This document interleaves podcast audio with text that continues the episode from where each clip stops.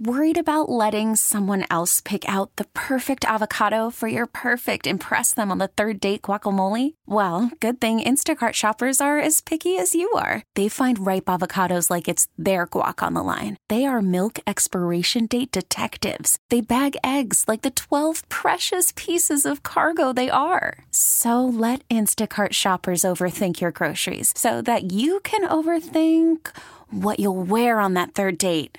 Download the Instacart app to get free delivery on your first three orders while supplies last. Minimum $10 per order, additional term supply. Milwaukee, start your engines.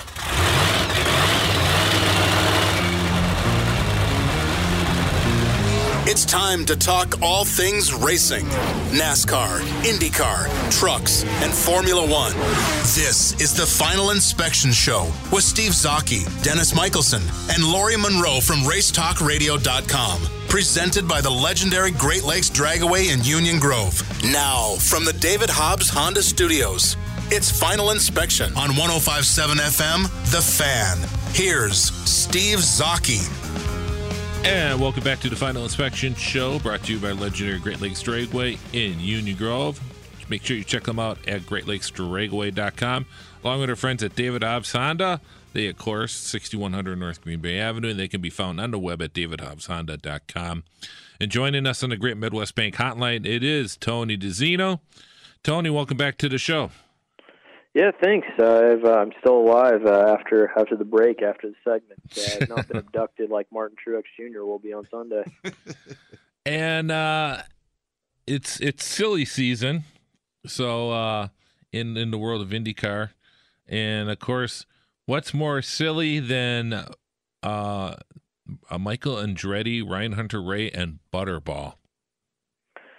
It is a uh, quickly becoming a Thanksgiving tradition where when there's no news going on in the world of IndyCar and you're waiting for the final few seats to get filled, there's always the joy in that random Tuesday or Wednesday in November when you get the Andretti's teaming up with Butterball for a turkey release. And to be honest, it's a it's a good cause, but you know it's you know it's helping a lot of local food banks in Indianapolis. Ryan Hunter-Reay, Butterball, and the Andretti team get together to donate. But I think the you know, it's it's a good news value, but because of when it happens, when there's nothing going on, and there's always a little chuckle you get out of it. Just it's uh, you, can never help. It's one of the more quirky, off the wall IndyCar partner uh, programs that we see every year. So it's kind of kind of a an in joke and a highlight uh, that that team puts together. Now, I like to think think of myself as you know uh, somewhat of an IndyCar insider. I mean, as I spend more time in Indianapolis than I do in probably downtown Milwaukee. And, and, and this, I hear this thing report proposed Nashville race dumped in advance. I'm thinking, well, yeah, they were going to run at the Oval again. Wrong. Tell tell me about this. Yeah, so earlier this summer, uh, there was a proposal pitched. Uh, the Mattiolis, who've been involved with the Pocono track, and uh, a couple kind of key IndyCar track design officials, Tony Cotman, who's kind of oversees a number of track designs. Uh, he's looked at Baltimore, he's Brazil, he's done a couple others. Uh, they got together with the city hmm. officials in Nashville to put together this proposed track near or Tennessee Titans football stadium, Nissan Stadium. And they were looking at putting to together a race for 2019. However, there are a lot of logistical pitfalls that come with that, which is trying to find one, a suitable date in the schedule, two, a title sponsor to pay for it, three, a actual track that doesn't look like a Mickey Mouse course mm-hmm. around a stadium. You know, it's like I wasn't around when the Meadowlands happened, but I don't remember anyone waxing poetic saying, you know, what would be awesome? Another right. Meadowlands type track, or like even when they ran Houston a few years ago in the parking lot. Uh, that wasn't. I went to that race once, and it was one of the most miserable experiences I've had in my career. So, ultimately, this week. Uh, the local paper, the Tennessean, put out that uh, some state officials, some local officials said we can't make this thing work, so it's not going to get off the ground. I'm of the opinion that you're better off going back to places that are actual racetracks instead of trying to do startup events. It's a really hard sell to get startup events going because of all the sunk costs you have to go into infrastructure and dealing with cities and local governments. It's just it's such a night, nightmare.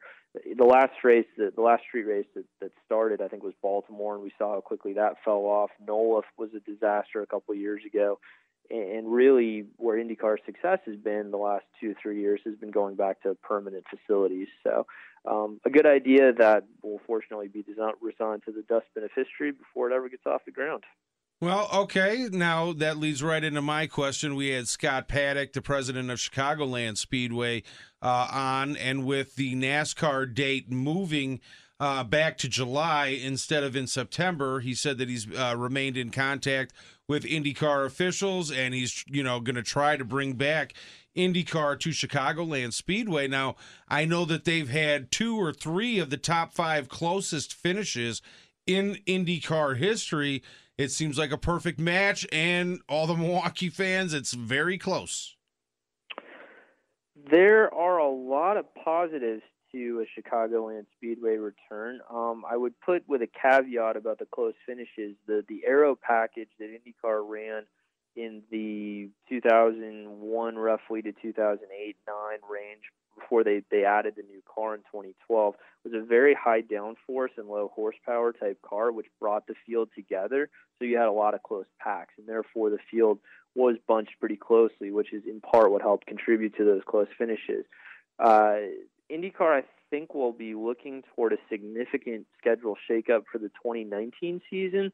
If it was to go in that summer window, you'd have to look at a an Iowa or a Toronto or Mid Ohio moving.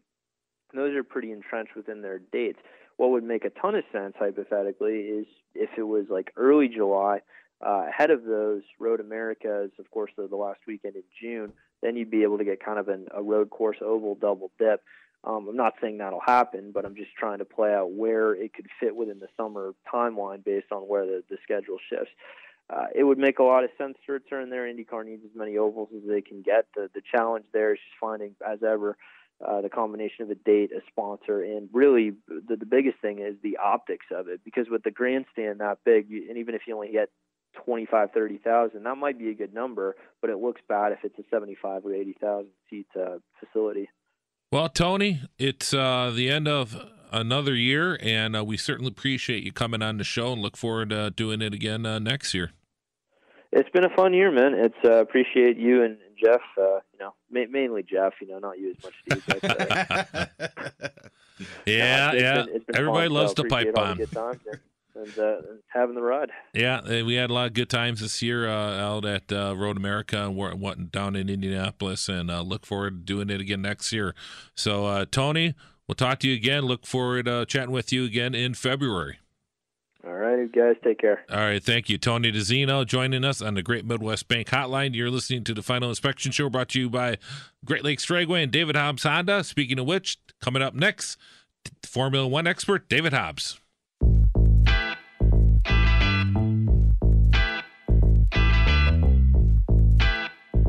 And welcome back to the Final Inspection Show brought to you by the legendary Great Lakes Dragway in Union Grove, along with our friends at David Hobbs Honda in Glendale.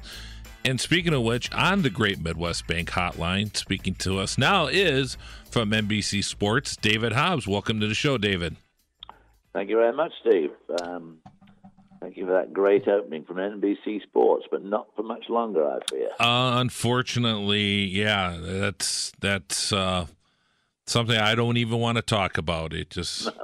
Nor do I much. I wasn't going to bring it up, but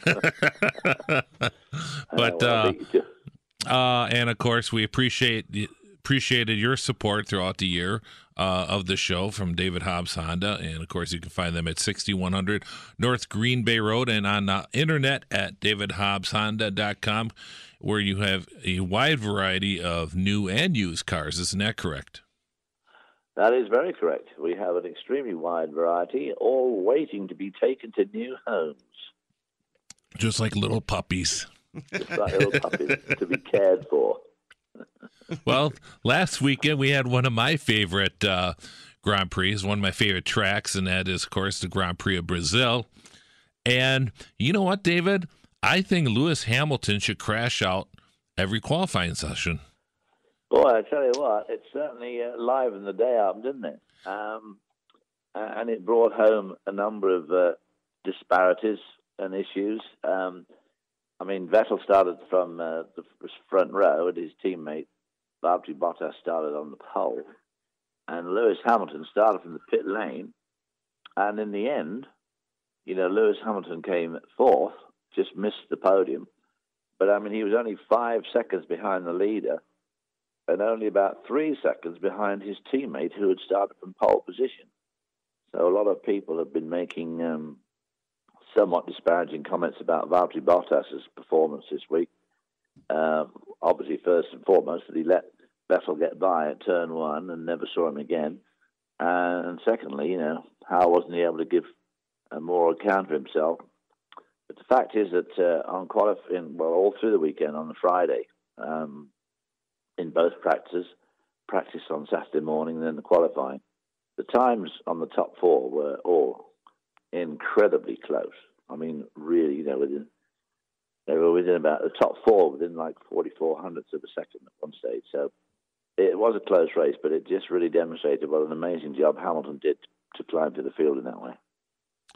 And I mean, it, it's plus, I mean, the pressure was off of Hamilton. He was out there. That that that was probably the funnest he had in a race in a long time. Pressure's off. He's already champion. Let's go out there, have some fun, and uh, let's just wing it. Well, he certainly did, and of course, you know, all these guys, you tend to lose sight of the fact that they are they're all making so much. Well, not all of them, but a lot of them are making so much money, and they seem to live these very privileged lives, which they do. But really, most well, most of them are in it because they really liked you know, driving fast and, and racing in the competition. And um, it gave Hamilton a perfect platform for him to display his skills. Mm-hmm. Um, now, they were able to make some adjustments to the car after qualifying, uh, which other people weren't, because once you've qualified, you're in parc fermé you're not allowed to touch anything major. You can make very minor changes to the car. Um, and of course, Hamilton could do a lot of stuff, and they they, they actually changed the engine. They changed the engine. They changed the uh, the, the uh, couple of the auxiliary power units, and I think they did some you know some aero changes to the car. So one way or another, you know, it was a, a very different car to what he'd driven on Saturday. But by the same token, uh, as you start in the pit lane, you don't get any, um, you know, sort of formation lap runs. Mm-hmm. And uh, so you know, the first lap out was his lap out of the pit lane. So, so they obviously took a very calculated guess, and, and whatever they did worked extremely well. Well, even even with the, the, the tire warmers and that, I mean, by him sitting out on pit lane, I mean, those are probably the coldest the tires have been all weekend, weren't they? Yeah, they would have been. Yeah. Um, now, as it happened, they warmed up pretty quickly because the track was significantly hotter than it had been all weekend. It was the hottest on race day, which we thought might lead to some tire degradation, uh, especially on the super soft, which on the Friday had done some amazingly long runs, and we're all thinking, wow, you know, this is certainly going to be a one-stop race. Um, and anyway, yeah, I mean, uh, but in the end, it, it, did not. The extra heat did not turn into more degradation, and uh, Hamilton started on the soft tire as opposed to super soft, and of course ran very deep into the field and then was able to run on the super softs at the end, which of course gave me more pace. Hmm. Yeah, what did you think about the uh, team members that were uh, held up in Brazil, and you think the FIA should take action? Well, I don't think the FIA uh, is. Well, it's very difficult for the FIA to take action in a jurisdiction that's absolutely nothing to do with them. I mean, they're not law enforcement people. Um, they could maybe supply team buses of some sort but it's up to the city itself. And uh, I was very dismayed to see the mayor on Monday morning said, "Well, this is no worse than lots of other cities." Um, but I mean, I've never seen you know people. I mean, it was not only they were held up all weekend. You know, the, the Mercedes bus was they were held up at gunpoint. The FIA bus or the FIA car, one of the FIA cars was held up at gunpoint. Um, and the uh, gunman actually tapped on the window with his gun, but it turned out that the FIA, the FIA car had bulletproof windows, so they're in good shape. Um, so I thought it was a bit cavalier of the mayor of of um, of Sao Paulo to say that uh, this is no worse than lots of other places. It obviously is significantly worse than lots of other places. And in fact, on Sunday night, the Pirelli people were held up, and they had been going to run a test on Monday, and uh, they cancelled the whole thing and all went home. So it's not good, and I'm not quite sure what the FIA can do about it. The only thing they can do about it, quite honestly, is to say to the city of um, Sao Paulo, uh, "We're not going to come here again." Um, but that would be a tough choice to make. But that should be what they should say. Until you can sort your act together, we, we're not going to come back. Well, the good news for uh, the David Hobbs fans in the Milwaukee area and those listening on the internet, he's not going away. Uh, he will be uh, February 2nd in uh, Chicago for the MERPA dinner. MERPA is the Meadowdale International Road Racing. Uh, now it's Midwest, though, I should say. Yeah. Uh, they have a dinner. It'll be yourself and Johnny Rutherford, um, hosted by our friend Linda Darrow. And I will post. I will post that information on the the Facebook site on the uh, TFI. I booked my ticket today, Steve. Excellent, and we're looking yeah. forward to, to uh, seeing you up there uh, in a couple months. And then also, uh, fans might not be aware of this, but you have a book coming out next year. I do. It's only taken me about 11 years to write, and I've had a lot of help from obviously my wife Margaret has always been very keen that I get this book written. And I started with Bob Varsha, and then I've gone to Andrew Marriott, who a lot of uh, listeners will be familiar with on the Fox broadcast of the sports car races and he and I kind of finished it off, and it's being published as we speak uh, in Britain uh, by Evro, and it will be out. It'll be launched at the Amelia Island Concours d'Elegance in uh, Jacksonville, Florida, on March the the weekend of March 11th, 12th. And uh, yeah, so we're looking forward to that. Um, and I should be doing a bit of a book tour with that. Probably go to Road America in uh, for the IndyCar race and obviously for the uh, vintage race in July, uh, and all sorts of other areas um, in the Midwest and um, all over the states, trying to uh, pump sales. So I'm hoping that we'll sell probably as many as maybe 20 or 30 of these books. well, uh, this is our last show of the year, and we'll we'll be returning uh, February 17th of next year. So looking forward, and and you're you're always welcome on the show. So hopefully well, uh, we'll we'll have you on next year. Don't forget me now. I'm not commentating. Yes, I, I know. Watching. Oh yeah. Okay. The eyes and ears of David Hobbs always has that uh, that eye on F1, so we appreciate yeah. it. Good, thank you. All right, David Hobbs on the Great Midwest Bank Hotline. We look uh, appreciate you coming on uh, the year, and when we come back, we will be talking with. Well, we got a whole lineup of guests here, Jeff, but uh, we'll be uh, we'll be talking to one of our guests, probably author uh, Brad Tinkle, who wrote a book on uh, Harry McQuinn, a great Midwest uh, midget driver. So we'll be chatting with him next on the Final Inspection Show, brought to you by Great Lakes Dragway and, of course, David Hobbs Honda. This is Final Inspection with Steve Zocchi, presented by the legendary Great Lakes Dragaway in Union Grove on 1057 FM, The Fan. And welcome back to the Final Inspection Show, brought to you by the legendary Great Lakes Dragway in Union Grove, along with our friends at David Hobbs Honda on the web at davidhobbshonda.com. Joining us on the Great Midwest Bank Hotline, of course, it is Brad Tinkle, who's uh, written a book, Harry McQuinn, King of the Midgets, Dirt Track, Sprint Car Midget Racer, Airplane Pilot, and Race Official. Welcome to the show, Brad. Thank you. Appreciate you inviting me on. I, I, I, you know, if it's if it's old old time racing, I am a fan as the former historian at the at the Milwaukee Mile, and of course Harry McQuinn had a lot of spent a lot of time up at at, at the Milwaukee Mile uh, as a driver and also later as an official, and uh, Harry McQuinn.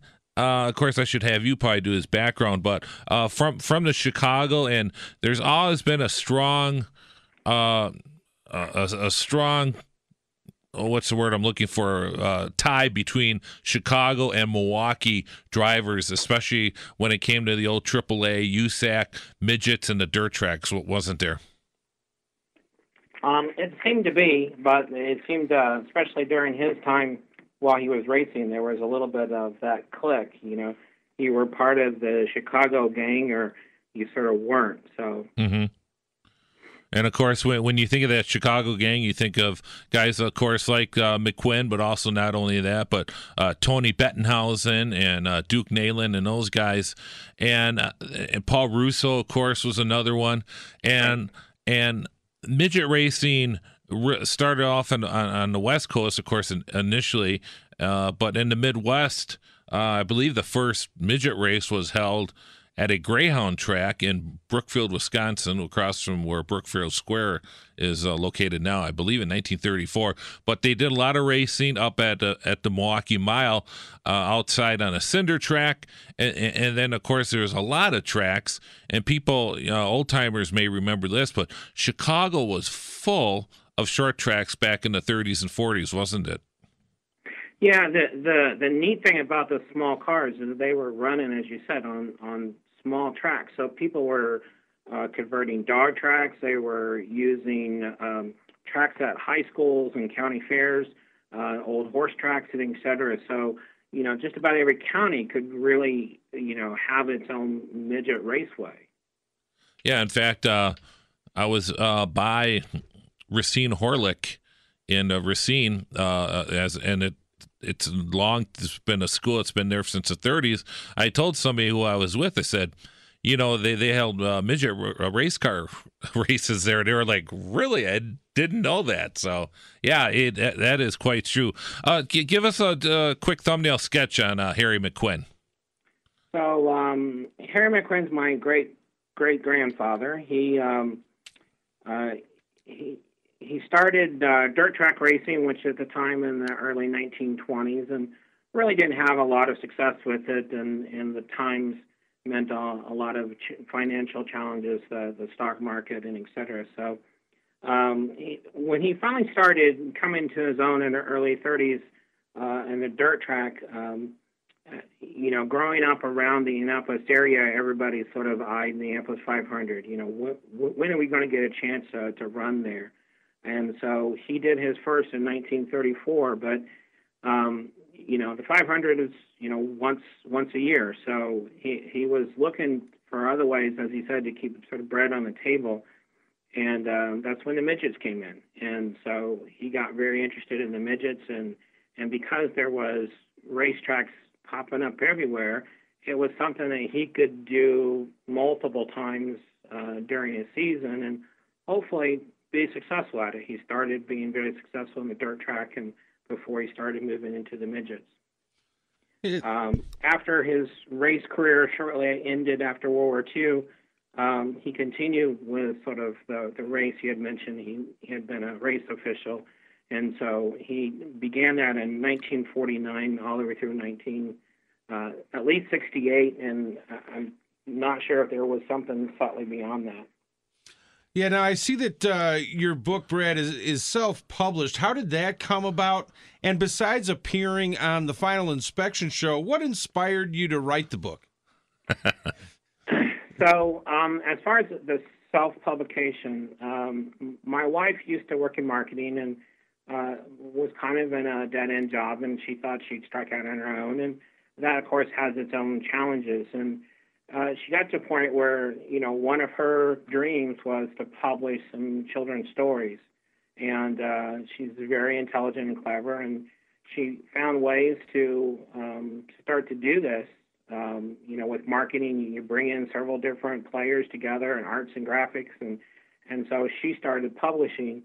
Um, you know, it was one of those things. Uh, I kept to my business, and she kept to hers, but um, uh, I have a background in medicine, and there was a point where she said, "Why don't you write about what you do?" Because I had written a lot of content for websites and publications and et cetera. So that took our first adventure together of sort of writing something. And the reason why we ended up doing this um, was simply because uh, my son Zachary Tinkle started in uh, indoor go karts um, here in the Chicago area, and got very much interested in racing and probably had a lot of interest before that um, in racing. We just didn't have the opportunities for him when we lived in Indiana. Uh, so we got up here, and then there was these small cars about the size of, of go karts that were called mini cups, and they're just essentially a, a 50% scale of a NASCAR um, stock car. And so he's been driving those for the last four years, and now getting into late model. But in the very first year, we were at a track um, in Grundy County, Illinois, um, and they have a Hall of Fame day every Labor Day weekend. And there, it's a small shed at a, at a county fair, and they had these pictures posted all through there. And I knew my grandfather had raced, um, but growing up in the shadow of, of the 500 myself, you know, most of what I knew about is he raced in the 500, and and that was about it. I didn't know too much about his career outside of that. And um, to my surprise, I saw his picture there, uh, having raced at the Mazon Speed Bowl, which was sort of the precursor because it was in Mazon, which is in Grundy County. Um, and so, you know, it got me thinking, like, are, is my son racing at other tracks in the Chicago or the Midwest where maybe my great grandfather did? Um, so it, it got me started to looking, and it went through ebbs and flows, as you can imagine. Um, what really took off was the fact that digital newspapers are coming online. And so I was able to find information about him and not sort of secondhand, third, fourth hand stories from their family and a few newspaper clippings in, in the um, family photo album, but actually newspaper clippings of the race and et cetera um, wherever he was at, be it Milwaukee Mile or the Mazon Speed Bowl, the uh, Chicago Armory, a number of different tracks. So it got to be a point where I could fill in a good chunk of his racing career, and and I kind of did it more for interest.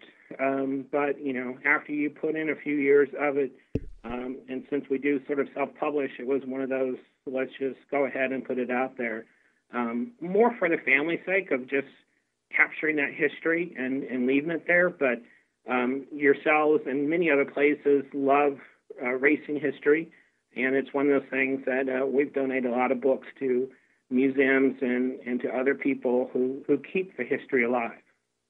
We're talking with uh, Brad Tinkle, uh, author of the book Harry McQuinn, King of the Midgets on the Great Midwest Bank Hotline. And just looking through the book, uh, Brad, uh, fantastic book. A lot of great photos too, and a lot of them with uh, Harry and the, the leader card midget, uh, which was a local um, local team started uh, started off by uh, Bob Wilke early on in, in, in, the 30s and 40s, and continues on today with the grandsons and great grandson Chris. And what? It, well, I guess the the the the big question is how does someone uh, how does a fan uh, get this book? Um, they all these books are available on Amazon. Even though we self-publish, it's uh, it still takes a lot to sort of create your own retail store. So mm-hmm. um, we work with um, Amazon to to produce these books, um, and so you can just go search either by the title Harry McQuinn or by me as an author. All right. Well, thank you so much, Brad. We appreciate you coming on the show, and um, we look uh, look forward to having you on the show again. Great. Thank you very much. Okay. Appreciate it. Brad Tinkle, author of the book Harry McQuinn, King of the Midgets, available on Amazon.com. Make sure you check it out. We'll also put a post on the Facebook, the Final Inspection Facebook page, TFI, the Final Inspection Show on Facebook, and uh, put the information on there. Uh, and when we come back, we will be talking to a man, I guess the the, man behind the scenes kind of Timothy Frost, who's kind of the mover and shaker, if you want, in the world of motorsports. Kind of is is a is more not more of a fan of what goes on behind the curtain, I guess, than in front of it. So when we come back, we'll talk to Timothy Frost on the Final Inspection Show. This is Final Inspection with Steve Zocchi. Presented by the legendary Great Lakes Dragaway in Union Grove on 1057 FM, The Fan. And welcome back to the Final Inspection Show brought to you by the legendary Great Lakes Dragway in Union Grove, along with our friends at David Hobbs Honda and joining me on the Great Midwest Bank Hotline. It is Timothy Frost from uh, the National Speedway Directory and a whole bunch of other stuff. And uh, you have a big event coming up at the PRI show. PRI, of course, stands for uh, Performance Racing and Industry Show, which is in uh, the second week in December, I believe, this year, down in Indianapolis. And it's one of the coolest places to go if you work or uh, am around auto racing and world of motorsports. And uh, Timothy, well, first of all, well, welcome to the show. Appreciate you coming on. Well, thank you. It's always great to uh, be with all of your uh, listeners there. And uh, tell us about your your big event coming up here. And uh, I, I think I think you got a guy named Dennis also involved with it, isn't it? Yes, we do. We have uh, uh, in early December during Race Industry Week uh, in Indianapolis, Indiana, uh, in conjunction with the Performance Racing Industry PRI show, as you mentioned, we will be hosting the sixth annual Racetrack Business Conference, uh, which brings together leaders from all across uh, different forms of uh, motorsports to look at the business issues of our industry on and off the track. And of course, is uh, Wednesday, December sixth and um, uh, you, I, you know, when Dennis mentioned this a couple weeks ago, I was pretty impressed. The headliner that you got is uh, IndyCar's uh, Jay Frye is going to be uh, headlining the event. Yes, we are. We're very fortunate to get the support of uh, many of our Indianapolis-based uh, entities, and obviously IndyCar being one of the largest ones of that. And Jay Frye has uh, got an esteemed reputation in all forms of motorsports. Obviously, uh, most recently with IndyCar, and uh, prior to that, down in NASCAR country with uh, several different teams. And he will be going addressing uh, our luncheon speakers, uh, our luncheon uh, guests, along with kind of what's going on on the whole IndyCar stunt, because they have obviously got a few things there. So we're very fortunate to have that, and he will follow up on other notables that we've had in the past, which includes Humpy Wheeler, Charlie Whiting from FIA, Doug Boles, and Cary Agajanian. So we're very excited to have uh, Jay Frye go and join us. That's pretty cool. And who's some of the other people that will be done at, at the conference? Well, we've got a, a, a quite a broad lineup of people that'll be there. We have um, uh, Lori Eberhardt from uh, uh, Apollo Sports Management, one of the top uh, leading uh, attorneys in the industry. We have uh, a gentleman by the name of Ryan Mosher from GumGum Sports, which will be talking about um, artificial intelligence and the use of uh, data analytics and in sponsorship uh, evaluation. And then we've got other notables on our media panel, which will include uh, Bob Pockrass from ESPN and uh, the notable Ralph Sheheen from uh, Speed Sports. So we've got a wide variety of uh, panelists that will be joining us, along with many people from around the globe uh, that will be attending for the sixth annual event. Talking to uh, Tim Frost, Motorsports Insider on the Great Midwest Bank Hotline. And uh, speaking of uh, SEMA, SEMA is one of those shows, unfortunately, I've never been to because just the scheduling conflicts and whatnot. It's held out in uh, Las Vegas, and it's it's primarily a uh, well, I guess it started off as more as an aftermarket, you know, kind of show, but it's evolved in kind of a little bit of everything and, and includes everything, including some motorsports in, involvement and whatnot. Uh, tell the friends uh, uh, and fans listening on the radio a, a, little bit about that show. Well, uh, SEMA stands for the uh, Specialty uh, Equipment uh, Manufacturers Association, and they're based in Southern California. And this was the 33rd year for the SEMA show held in Las Vegas now for uh, the the most recent past. Uh, that event over four days attracts over 170,000 attendees, covers over 1 million square feet uh, at the uh, convention center and several other venues from that. And it's the fourth largest trade show in all of Las Vegas to go through and wow. show it. Um, and what's really interesting is you get all aspects of car culture that are there. Um, it does both the inside exhibit hall along with many venues that are outside, including test tracks and um, and drifting competitions from that. And you're really getting people from all all around the world to go through and attend uh, the event. It gets solid manufacturer support from every leading um, car company around the world, and SEMA really ranks up there amongst uh, car automotive executives, along with uh, Detroit, Geneva, and um, the Los Angeles uh, car show. So it's really a must-attend event for people to be there. Racing is a portion of uh, of the show, but there's really just so many different aspects that you would never consider. And uh, most recently, about six years ago, SEMA went and purchased the PRI show um, from that, so it all comes under one wing.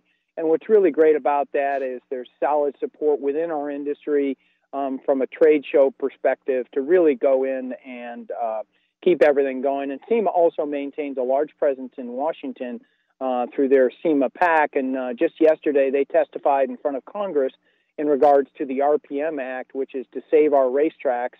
And uh, that entity, or they proposed uh, legislation on that to back that. So SEMA really is uh, maintains presence on and off the track in all forms of motorsports and uh, off-road vehicles. That's pretty interesting.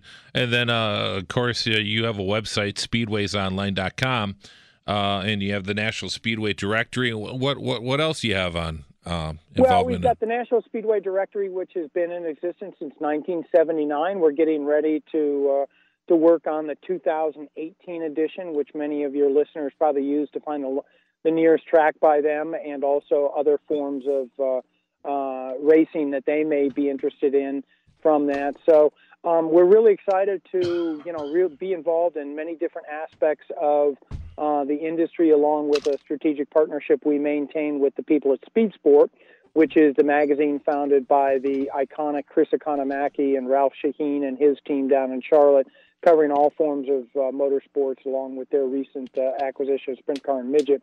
So we just we really enjoy the industry. We're fortunate to be able to work in it, and uh, you know we appreciate your show and all your backers up there because you know Milwaukee and the whole state, great state of Wisconsin, really is uh, home of uh, core forms of uh, grassroots motorsports. Well, we certainly appreciate it. It's always a good time. We always seem to kind of hook up a little bit when we're in Chicago, and uh, hopefully we'll see you uh, February second. David Hobbs and Johnny Rutherford will be down at the MERPA dinner. We'll have more information on that in the Facebook page coming up here uh, in the f- next few weeks here. Uh, yeah, Tim, if you don't know, this is our last show of the year, but we will be returning next year, uh, February 17th, uh, the third, I think it's the third Saturday in February. And, um, but we'll be, we'll be having updates and whatnot throughout the year on our Facebook page and Twitter accounts. So, and uh, we appreciate you coming on the show. Anything else you want to cover real quick? Well, even though the racing season has just about finished, there's always the indoor season, which may be involving different forms of motorsports, including arena cross. So racing really gets going. Can't forget the Chili Bowl that will be held in early January. So thanks, Steve, to your whole uh, entire team right there, and we'll see somebody at a racetrack uh, uh, some by uh, in the near future. All right, sounds good. Timothy Frost, speedwaysonline.com, uh, and uh, make sure you check out his stuff on on the web and also down in Indianapolis coming up next month. And I'd like to take this opportunity to uh, thank all of our fans and listeners uh, throughout the whole year. Of course, our sponsors too that that have uh, helped us, which is includes Great Lakes Dragway. Certainly appreciate them and uh, David Hobbs Honda, who came on later in the year to join us, and hopefully they'll continue their support next year. And also Road America, which also was very helpful throughout the year. And then, of course, let's not forget our friends at Wisconsin State Fair Park, where we were able to do a couple live remotes in August. And of course, the people that make the show possible. Uh, that, of course, Jeff Orlowski. Thank you Hey. We we've had a lot of fun this year. Yeah, it's been great. I appreciate you uh, letting me uh, be on your show. So thank you, Steve. It's it's it's always a blast having you on the show, and then also the people that make it help. You know that have helped out throughout the year. Of course, Eddie Lapine, and then you got Tony DiZinno. Appreciate him coming on the show. really helpful. And then uh, David Hobbs, of course. Can't forget him. Dennis and Lori. Dennis and Lori. Uh, there's just so many. I'm, you know, this. I should have made a list. I feel like one of these guys on one, you know, on the Oscar night. You know, I like the thing, and I forget it. But yeah, thank and of course, most importantly, thanks to all the listeners and the boss man. You got to thank the boss man, Tom Parker.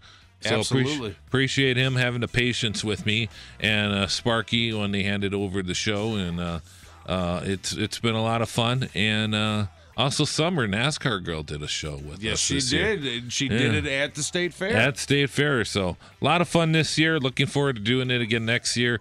And we will see you February 17th. It's going to be cold, but the cars will be hot in Daytona. Thank you. This episode is brought to you by Progressive Insurance. Whether you love true crime or comedy, celebrity interviews or news, you call the shots on what's in your podcast queue. And guess what? Now you can call them on your auto insurance too with the Name Your Price tool from Progressive. It works just the way it sounds. You tell Progressive how much you want to pay for car insurance, and they'll show you coverage options that fit your budget. Get your quote today at progressive.com to join the over 28 million drivers who trust Progressive. Progressive Casualty Insurance Company and Affiliates. Price and coverage match limited by state law.